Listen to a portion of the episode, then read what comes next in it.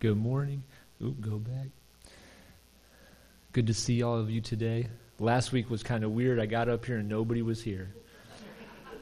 only, only Luke in the back.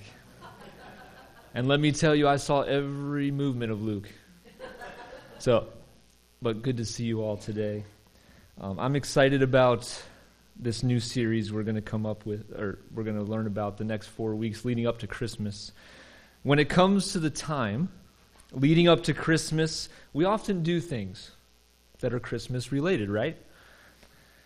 Every day. I think every day we probably do something that's Christmas related. The Christmas season begins the day after Thanksgiving, Black Friday, right? Or that's what it used to be. When I when we were growing up, when I was a kid, it was always that Black Friday. That was the start of Christmas. I don't know about you, but that's when it started for us. Times have changed.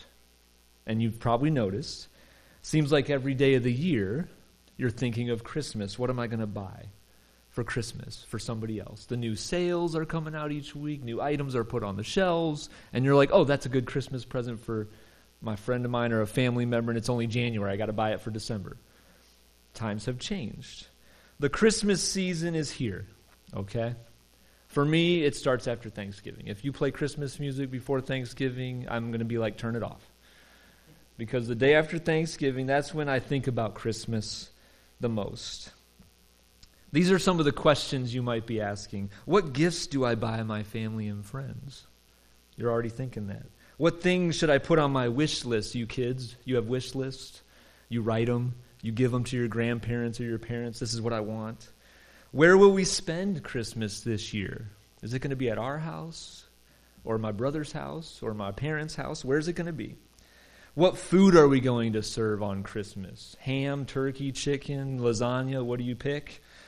What will be going on at church during the Christmas season? You probably know what's going on here. I'm preaching every Sunday, and we're singing songs. We know what's going on at church. Will there be Christmas programs to attend? You know, if you have kids in school, are they doing school Christmas programs? Are we going to go to those? Are we going to go to a Christmas concert or something like that? These are questions we ask ourselves when we think about Christmas. Now, how many times a year does Christmas come around? Only once. So, how should we celebrate this year? When we celebrate Christmas, we usually think of characters of Christmas. Who or what gets us in the spirit of Christmas is another way to put it. What gets us in the spirit? Now, look at these. Does that get you in the Christmas spirit? Does that get us in the Christmas spirit? Does this, the star, get us in the Christmas spirit? When I was a kid, I mean, Santa Claus always got us in the Christmas spirit. Our parents didn't tell us there was no Santa Claus, because I still believe there's a Santa Claus. These get us in the spirit of Christmas. Now, a question for you What Christmas books or movies do you enjoy? Can you think of some? Shout them out if you have one that you just, every Christmas season, you read this book or you watch this movie or show. Can I hear some? White Christmas. Charlie Brown's Christmas. Wonderful Life, Klaus. Home Alone. Anybody else? The, okay, the best Christmas pageant ever. Online, if you want to put them in the comments, I'd love to see what you all say too. Here's some of my, what I thought of books or movies The Littlest Angel, Christmas in a Manger. Those are books I read to Beatrice all the time. How the Grinch Stole Christmas, The Nutcracker. Rudolph the Red-Nosed Reindeer, I always loved that as a kid. Klaus, we watched that a couple years in a row now. A Christmas Carol. Home Alone, I heard that. Santa Claus. These books and movies all have characters of Christmas in them.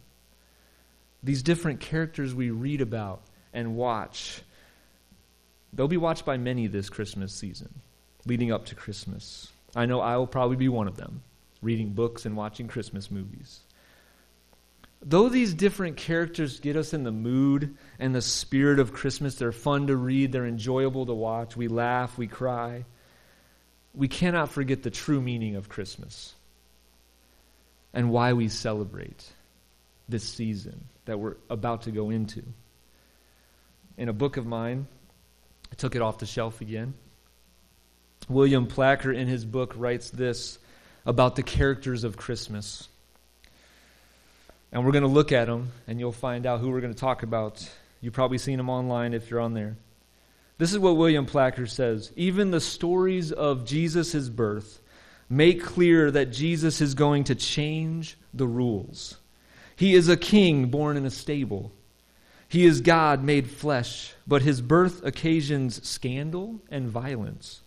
Authorities appear in the story ordering people around and massacring children. It is an embarrassed woman, some strange foreigners, and some disreputable shepherds who seem to be those with whom and through whom God is working in the birth of this human being who is also God. Jesus' birth set the pattern for his ministry.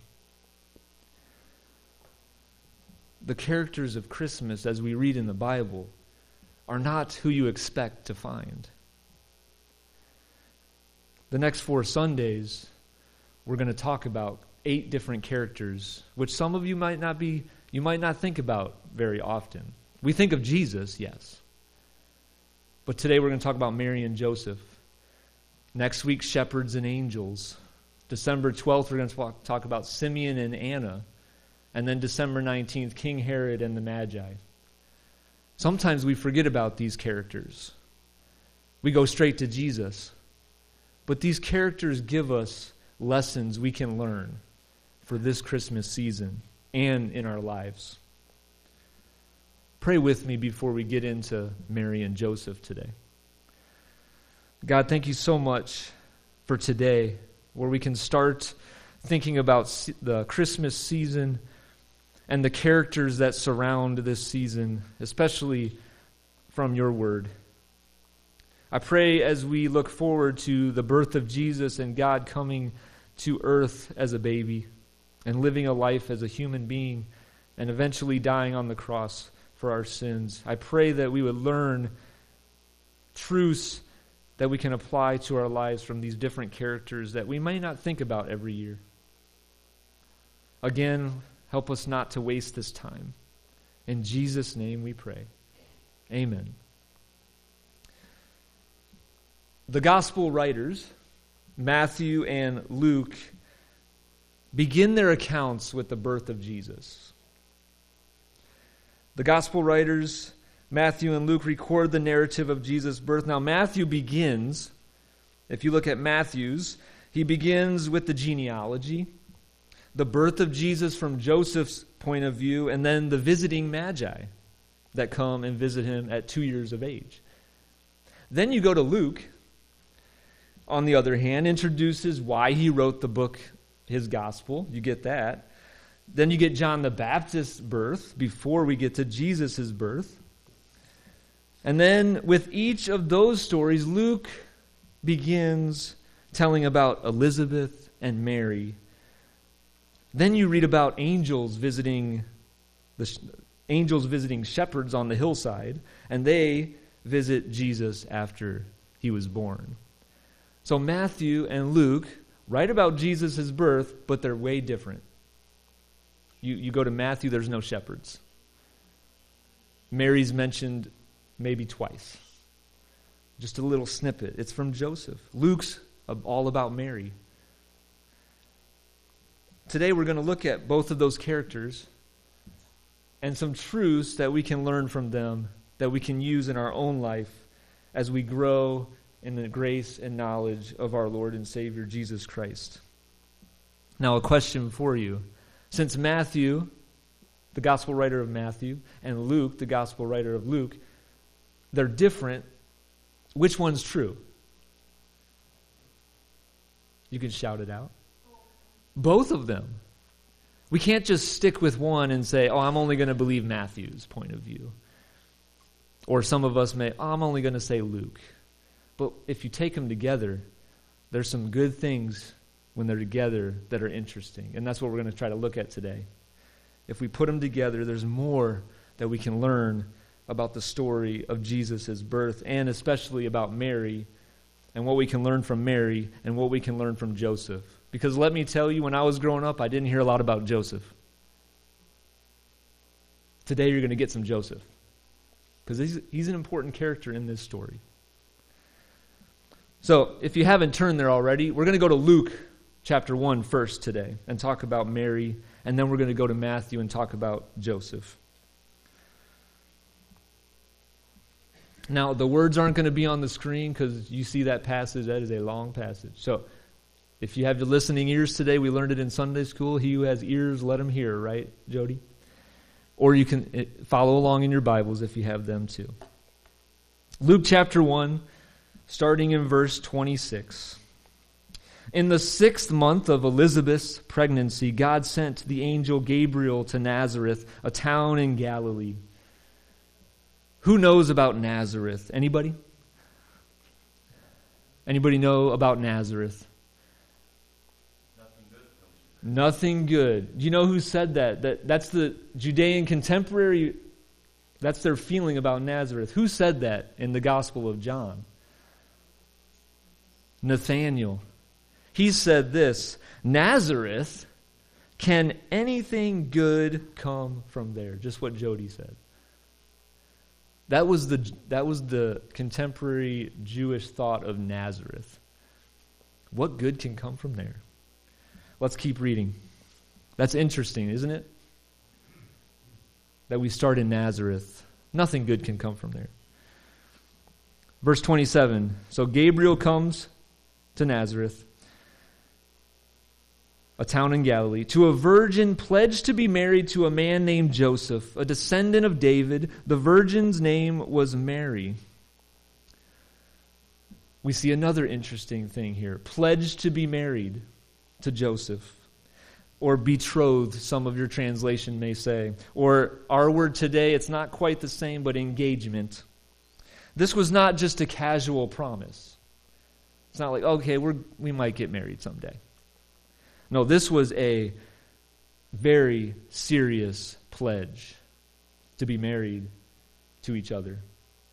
Only divorce or death could separate the two. If Joseph were to die during the betrothal, Mary would have become a widow, even before they consummated the marriage. Only death and divorce could separate Mary and Joseph. Interesting to think about as you continue the story, you'll find out. That's interesting to think about. Now, if you think of engagement in our culture today, is it that serious? Is it that serious? Yeah, we're engaged to be married. Two weeks later, oh, we're not engaged anymore. I don't even like that guy anymore. I don't even like that girl anymore. So they break it off. They never get married. It's not that serious. But in this culture, Mary and Joseph, they were married. Only death, divorce, could separate them, even before the marriage was a complete marriage. Now, keep that in mind as we keep going through this story, okay?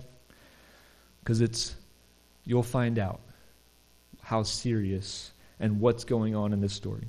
Verse 27 and following. Oh, I read 27. Verse 28. The angel went to her and said, Greetings you who are highly favored, the Lord is with you. Mary was greatly troubled at his words and wondered what kind of greeting this might be. She's troubled. But this troubling is not some fearful thing. This troubling shows us she's humble, she's, she has humility. David Guzik, an enduring word commentator, said this Truly godly people don't go around thinking about how godly they are. Mary doesn't say, Oh, I'm this godly person. That's why you're coming to me. She's troubled, but it's a, humil- a humble troubled. Keep reading with me. But the angel said to her, Don't be afraid. You have found favor with God. You will conceive and give birth to a son, and you are to call him Jesus. He will be great and will be called the Son of the Most High. The Lord God will give him the throne of his father David, and he will reign over Jacob's descendants forever. His kingdom will never end. How will this be? Mary asked the angel, since I am a virgin. She asked the question.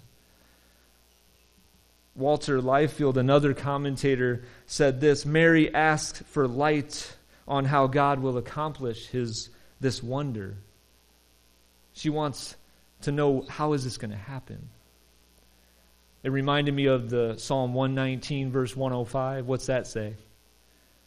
Your word is a lamp to our feet, a light to our path. She wanted to know how is this going to happen? Shed some light on this for me, Gabriel. Renita Weems, an African American biblical scholar, she wrote Mary was not questioning the wisdom of her age. Instead, she questions the inconvenience of all of it. She knew enough to realize that being betrothed and pregnant by anyone other than the man she was to marry was dangerous in her society. Now remember, Mary's probably only about 14 years old here. And in that society, if you're found to be pregnant before getting married, you're probably not going to live. So she asked the angel Gabriel, shed some light. How is this going to happen? I'm only a virgin. I, I haven't had relations with a man yet. Keep reading. The angel answered, The Holy Spirit will come on you, and the power of the Most High will overshadow you, so the Holy One to be born will be called the Son of God. Even Elizabeth, your relative, is going to have a child in her old age, and she who has said to be unable to conceive is in her sixth month. For no word from God will ever fail.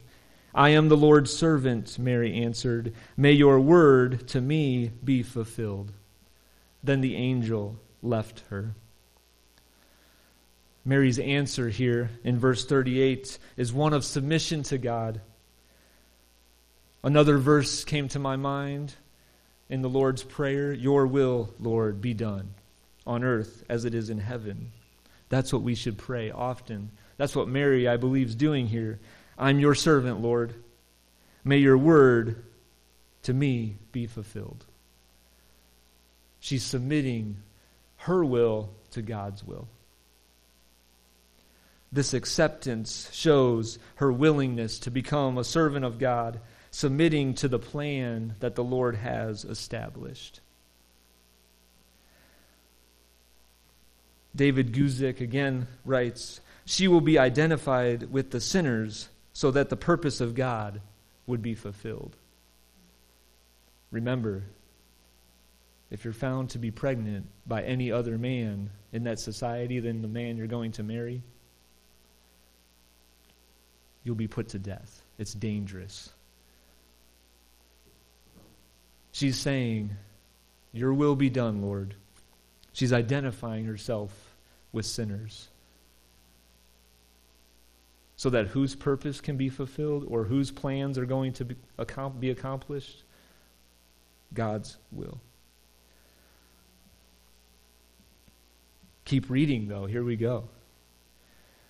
At the time Mary got ready, at that time Mary got ready and hurried to a town in the hill country of Judea, where she entered Zechariah's home and greeted Elizabeth. When Elizabeth heard Mary's greeting, the baby leaped in her womb, and Elizabeth was filled with the Holy Spirit. In a loud voice, she exclaimed, Blessed are you among women, and blessed is the child you will bear.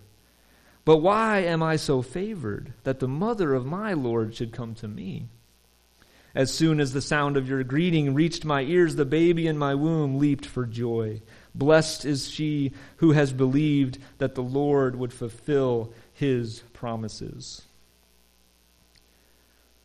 So she goes. Gabriel leaves her, and she hurries to a town where Elizabeth is in her sixth month of pregnancy. We see here you have Mary, who's a what? Virgin. Elizabeth is what? A woman in her old age, past the childbearing years. Isn't it pretty not weird, I don't want to say weird, but it's neat how God is working here. Stephanie Blackman Crowder, in her commentary on Luke, wrote this, and you can see it here barrenness and virginity prove fertile ground for what God wants to accomplish. Nothing is impossible with God. Barrenness and virginity Who did Elizabeth give birth to? John the Baptist, preparing the way for Jesus, who was born to the Virgin Mary. That is amazing. Keep reading. We're going to finish Luke here. Mary's song here. And Mary said, My soul glorifies the Lord my spirit rejoices in God, my Savior. You see it there again. Mary's acknowledging that God is her Savior. Only sinners need a Savior, right? Right? Only sinners need a Savior. And Mary is saying, God, my Savior. Verse 48 For he has been mindful of the humble state of his servant. From now on, all generations will call me blessed, for the mighty one has done great things for me. Holy is his name. His mercy extends to those who fear him from generation to generation. He has performed mighty deeds with his arm. He has scattered those who are proud in their inmost thoughts. He has brought down rulers from their thrones, but has lifted up the humble. He has filled the hungry with good things, but has sent the rich away empty. He has helped his servant Israel, remembering to be merciful to Abraham and his descendants forever, just as he promised our ancestors. Mary stayed with Elizabeth for about three months and then returned home. What a story about Mary and the Gospel of Luke. Remember, Luke investigated and said, I'm going to write down something that is trusted from eyewitnesses and servants of the word. One commentator said Luke probably got this story from Mary herself. That's something to think about. Mary retelling the story to Luke, saying, Gabriel came to me I was troubled, but I said, God, this is your will. I'm your servant. Here we go. So that's Mary's story. That was a lot of verses. Now turn over to Matthew chapter 1. Now, how many times was Joseph mentioned in Luke? Once. Only pledged to be married to a man named Joseph. Now go to Matthew chapter 1. This is the Gospel of Matthew, and he writes this, starting in verse 18. Okay? Matthew 1, verse 18.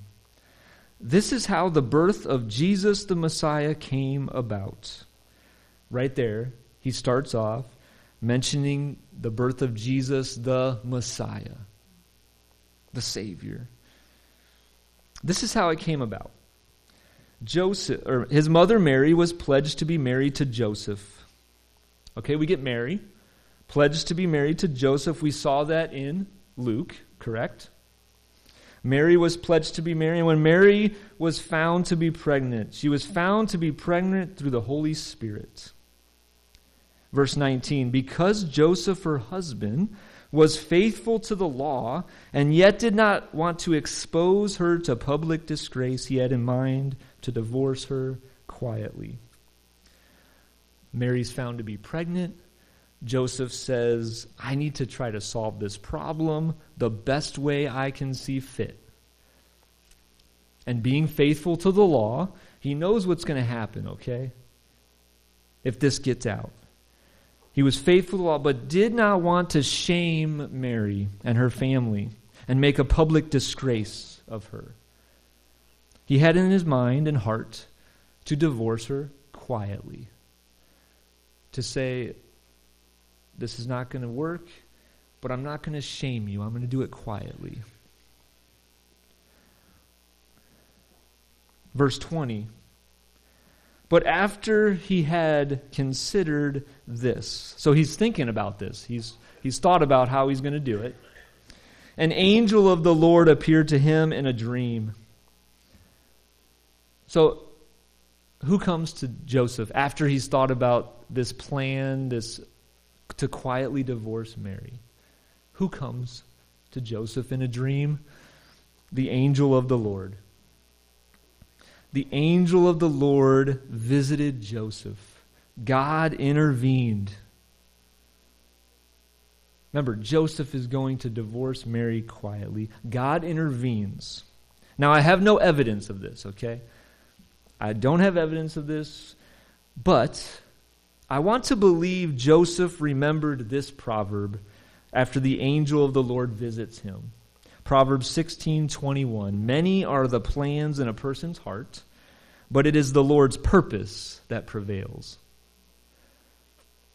Joseph has this plan to do it quietly so Mary and her family is not disgraced and not be put to death. But I want to I want to imagine that Joseph remembered that proverb being taught to him as a kid. The Lord's purpose will prevail. Joseph made a good plan. Was it a good plan? Now, I think it was a good plan. Joseph says, I'm going to do it quietly. Mary, I'm not going to shame you. I'm not going to do that. But whose plan was better? God's plan. Way better than Joseph's. So I'm so glad that God intervened with this angel to Joseph in a dream. Keep going, verse 20 at the end there. The angel says, Joseph, son of David, do not be afraid to take Mary home as your wife, because what is conceived in her is from the Holy Spirit. She will give birth to a son, and you are to give him the name Jesus, because he will save his people from their sins. All this took place to fulfill what the Lord had said through the prophet The virgin will conceive and give birth to a son, and they will call him Emmanuel, which means God with us.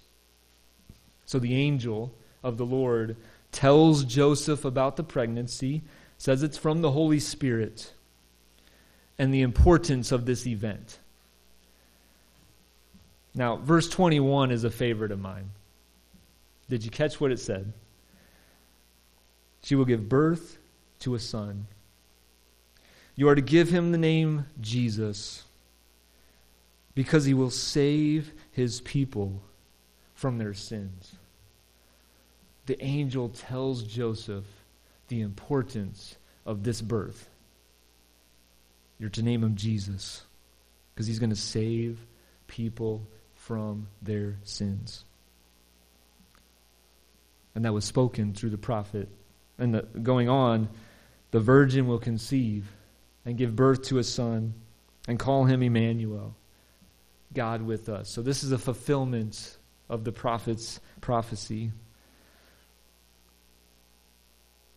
Keep reading. We got two verses left.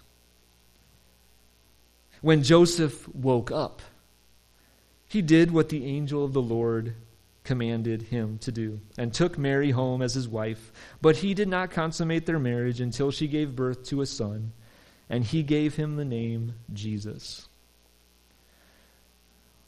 What did Joseph do? He did what the angel commanded him to do. Now, you heard Mary's story from Luke. You hear Joseph's story from Matthew. What can we learn from Mary and Joseph? Here's what we can learn four things. First, be humble. Do not think of yourself more highly than you ought. Honor one another above yourselves. God opposes the proud, but shows favor to the humble. Mary, a virgin, says, How is this going to happen? I'm your servant, Lord. Your will be done. Joseph gets this message from the angel. What does he do? Takes Mary as his wife. Humble. Be humble. Secondly, if you are a believer in Jesus and the Holy Spirit is living inside of you, keep in step with the Holy Spirit. Follow God's ways. Here's another proverb Trust in the Lord with all your heart. Lean not on your own understanding. In all your ways, acknowledge Him, and He will make your path straight. Do you think Mary and Joseph learned that too? I'm trusting in God's ways, not my own. And what prevailed? God's purposes. Thirdly, so one, be humble. Number two, follow God's ways. Number three, there is a need to share the good news of Jesus. Jesus, Emmanuel, God with us, will save his people from their sins. We must be proclaiming the hope that we have in Jesus. There's good news to be shared. Don't be scared to share it with those around you.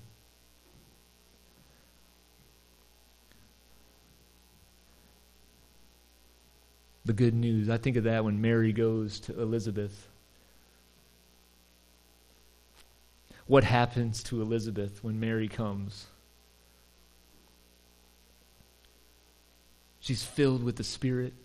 The baby in her womb leaps for joy. Mary had some good news. We should share the good news too.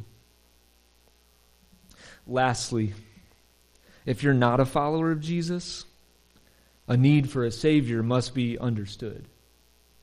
You must acknowledge that you are a sinner in need of forgiveness. There's redemption, the forgiveness of sins found in Jesus. We learn that today. You are to call his name Jesus because he will save his people from their sins. And what does Joseph do after Jesus is born? He gives him the name Jesus. And we learn from Mary God, my Savior. I'm praising God because of that. And if you haven't done that, I know it's a, it's a choice that's hard. We don't want to acknowledge we're sinners. But if we repent our sins, confess Jesus as Lord and Savior, be baptized, and receive the gift of the Holy Spirit, then we can praise God. Like Mary, Elizabeth, Joseph. We'll see later the angels are saying to the shepherds, they're rejoicing. The magi come, they're rejoicing. King Herod, not so much. He was trying to kill Jesus. But you see, Jesus changing the rules. And you know what? With these characters we're studying, Jesus can save anybody. So as we go out of these doors today, Jesus can save anybody. Be humble. Follow God's ways. Share the good news of Jesus. And believe in Jesus. He can save you and forgive you of your sins. Pray with me today. God, thank you so much for today.